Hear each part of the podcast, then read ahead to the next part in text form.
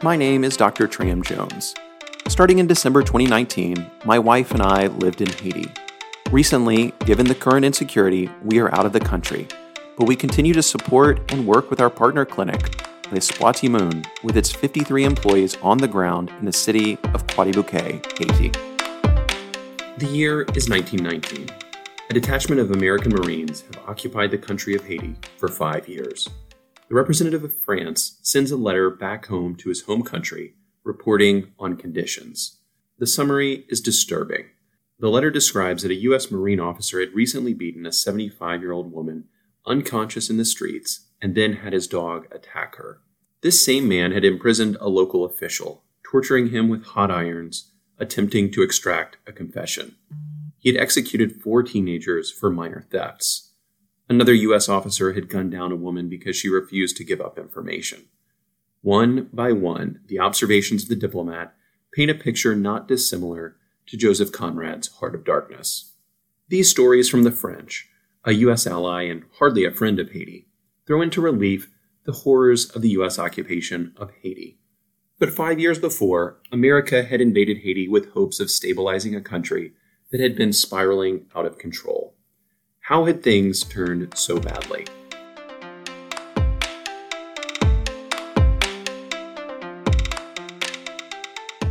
As Haiti faces its worst security crisis in decades, and its government begs its neighboring countries to send a military to provide stability, we are in the midst of a multi part series on military interventions in Haiti.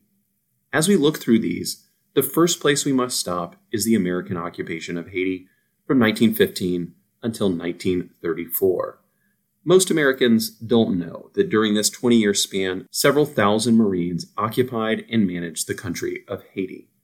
Bear with us as we explore this. It is perhaps the most complicated episode of this series. It has a lot of facets, and we had to pick and choose which ones to pursue. Let's place this time period in the long span of Haitian history. Haiti became independent in 1804, the second country in the hemisphere, after the United States. Since independence, Haiti's central government had been chaotic. During one 40 year stretch of the 1800s, the country had 12 revolutions and 8 constitutions. Coming into the 1900s, the country was slightly more stable, but something began to happen. The Haitian government, desperate to have foreign investment, ceded wide swaths of land to an American railroad company in exchange for a rail line between major cities. Now, Farmers that lived in these areas were displaced, and those same people then led revolution after revolution. From 1911 to 1915, Haiti had seven different leaders, all of whom had taken power by force. The last, President Sam, executed more than 100 political prisoners, which convinced the crowds of Port au Prince to enter his house, pull him into the streets, and rip him apart. So at this point, in 1915, Haiti is in chaos. But even so, why did the US invade? There's really no one answer. So let's map out the constellation of motives. First, the Monroe Doctrine. Now, you may remember this from your high school history class. I'll try not to bore you. The idea dated all the way back to Monroe, our fifth president. He warned European nations not to colonialize countries in our hemisphere, so that's in South or North America. If they tried, we would defend our neighbors. But as some of you know, there has been a later addition to the Monroe Doctrine. Teddy Roosevelt, that swaggering president, stated that if any country in the Western Hemisphere was collapsing and was in danger of not paying their debts, things they had borrowed, the U.S. would step in to create peace. And the idea was that if the U.S. didn't do that, that there would be a threat that a European country would be tempted to take over. So remember that this is 1915. Europe is in the middle of World War I. The US is increasingly being drawn in.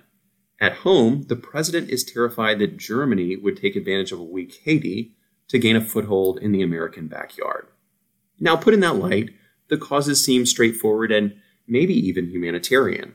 We can protect the Caribbean from Germany and at the same time help a neighbor in a time of crisis. But there were more sinister reasons at play. America owned Haiti's national bank, and some of the biggest proponents for intervention were northern financiers who felt that Haiti needed to be stabilized in order to ensure that they were paid the money they were owed. As you might remember, in 1825, France had required Haiti to pay an exorbitant sum for its independence. And we talked about this in a prior episode, but Haiti needed to take out loans to pay that. This debt continued and was added onto by infrastructure projects. By 1915, 80%, that's a crazy statistic, of government expenses in Haiti were going to pay its loans. I mean, that's unbelievable. And yet, the Haitian government had never failed to make a payment. Despite their record of paying, the U.S. detached Marines to Port au Prince. They entered the National Bank of Haiti and took $500,000 in reserves and transferred them to the United States to ensure that creditors would be paid in the future. Marines took over the customs houses to ensure revenues. And listen, when a bank loans you money, it has a right to be paid back. However, if Sweden can no longer pay its loans in today's world, the US doesn't just invade and take over the country. The goals and impetuses for the invasion were thus a jumble of natural and malevolent objectives. Haiti was in crisis, and the US wanted to ensure that Germany did not take control.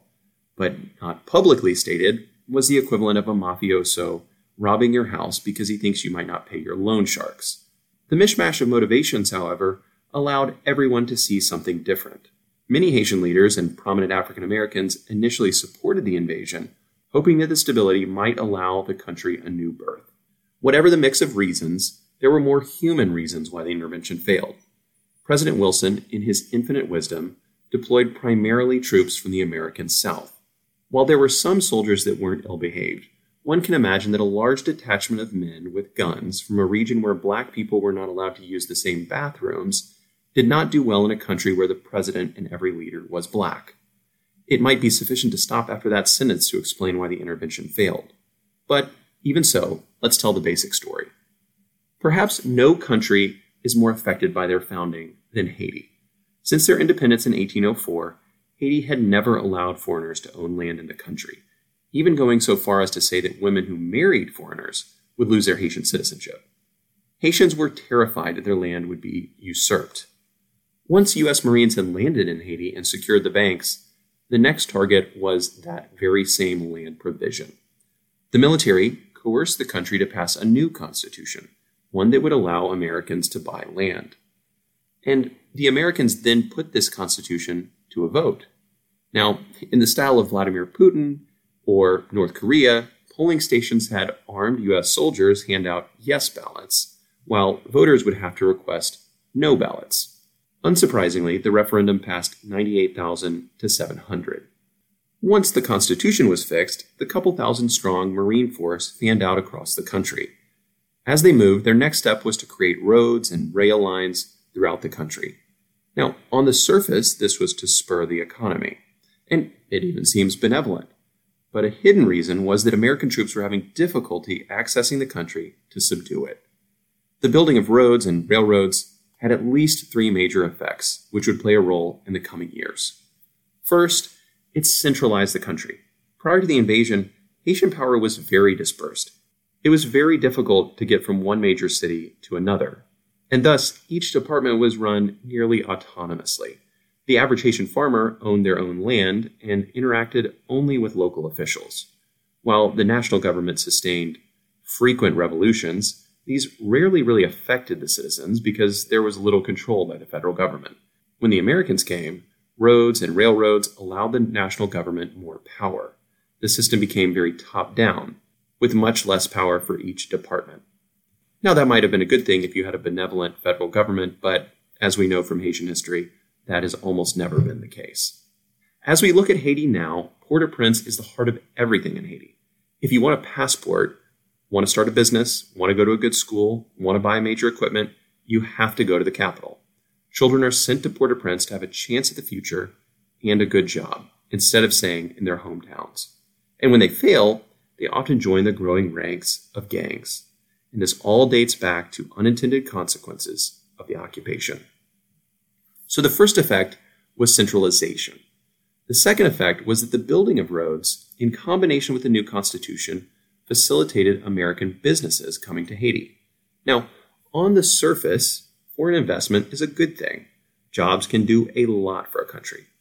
But in the heart of Haitian culture, land is everything. If you have land, you're an owner and not an employee. Under the auspices of military occupation, American businesses seized land, displacing farmers, and then employing them.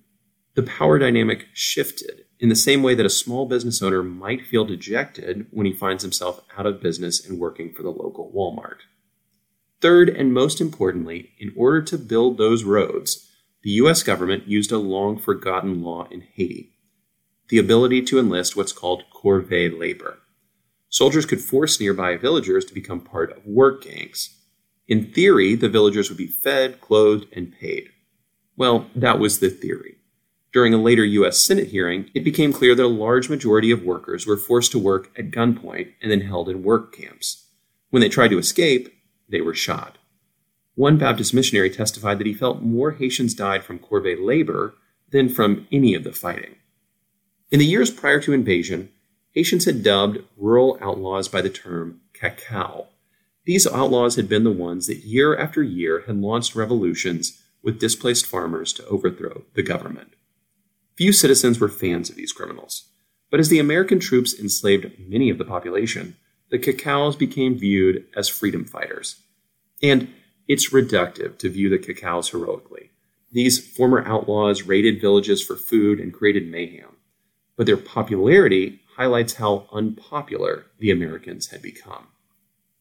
Over the next six years, the U.S. would fight two caco wars, finally taking complete control of the country. By the 1920s, abuses of Haitians were becoming an international scandal. Candidate for U.S. President Harding won election by tarring his opponents with the vicious stories they were leaking. He began to refer to the operation as the Rape of Haiti. U.S. Senate hearings were rife with terrible examples. Haitian priests crucified, large crowds of civilians mowed down by machine gun.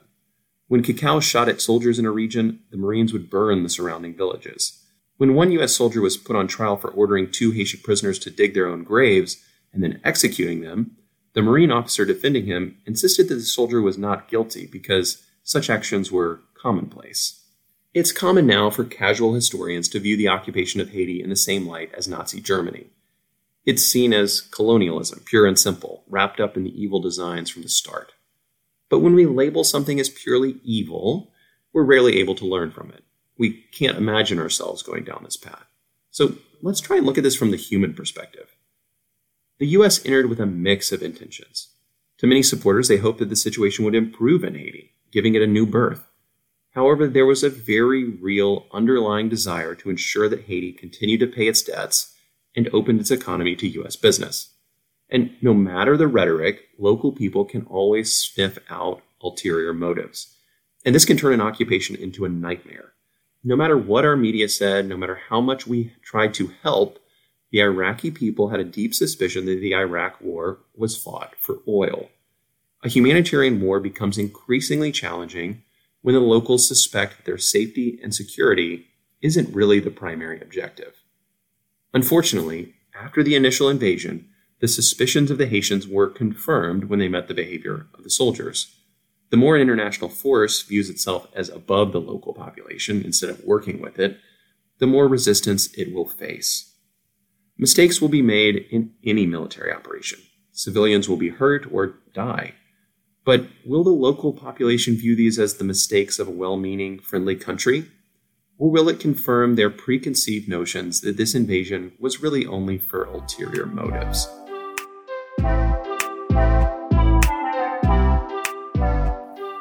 1934, after 20 years of fighting, accompanied by Senate hearings, investigations, and a stain on U.S. military tradition, the American flag was lowered for the final time in Haiti. Our soldiers loaded up their boats and returned home, unsure of what they had accomplished. Many wrote books and memoirs renouncing their time in Haiti, wondering what it was all for. As the world considers a new intervention in Haiti, we need to remember these things we must make certain that we have the support of the Haitian people and that they view us as truly on their side. In all things, if troops are on the ground, they should be working hand in hand with Haitians, not simply trying to make them follow us. Otherwise, we risk fourth failed intervention.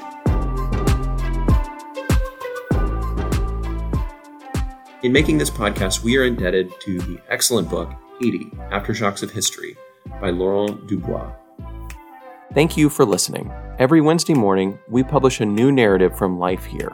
We are simply telling stories as we've seen them in Haiti. But Haiti is a fascinating country with a rich history, and there are many Haitian voices that can tell the story of Haiti in all its facets, and we encourage you to seek them out. As we made this episode, some names may have been changed to protect confidentiality.